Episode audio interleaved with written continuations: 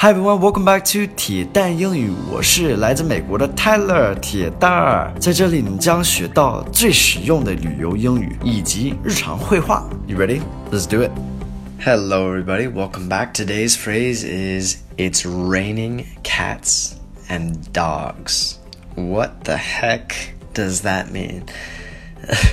不是下雨，是下猫和狗啊。what? So the meaning of this just means it's raining really hard. We use this phrase a lot. I actually made a video about this maybe about a year ago. It's a fun phrase.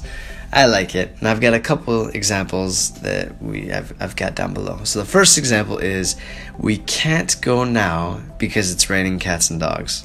So that's really easy. It just means 现在不能去了，因为下的雨就太大了。 all right. Second example here is also quite easy. It's kind of a beginner lesson today.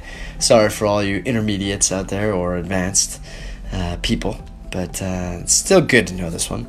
The second example, a little bit more difficult. Here we go. Hope you brought your umbrella, as it's been raining cats and dogs out there all morning. All right, so hope you brought your umbrella. 我希望你带好你的雨伞啦。As it's been, so as it's been is just like this. It's it has been doing this this morning, and it's still doing it right now. Okay, so this is it was happening this morning, and it's still going on right now. 就是下大雨 all morning. All right.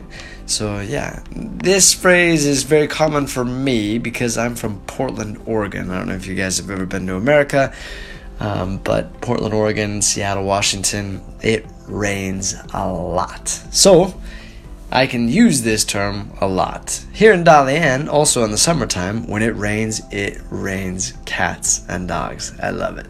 So, yeah, hope you guys learned something from today's beginner lesson. And if you guys liked it, please show me by giving me a like. I'd appreciate it. Thanks for listening. As always, have a fantastic day. Bye, guys.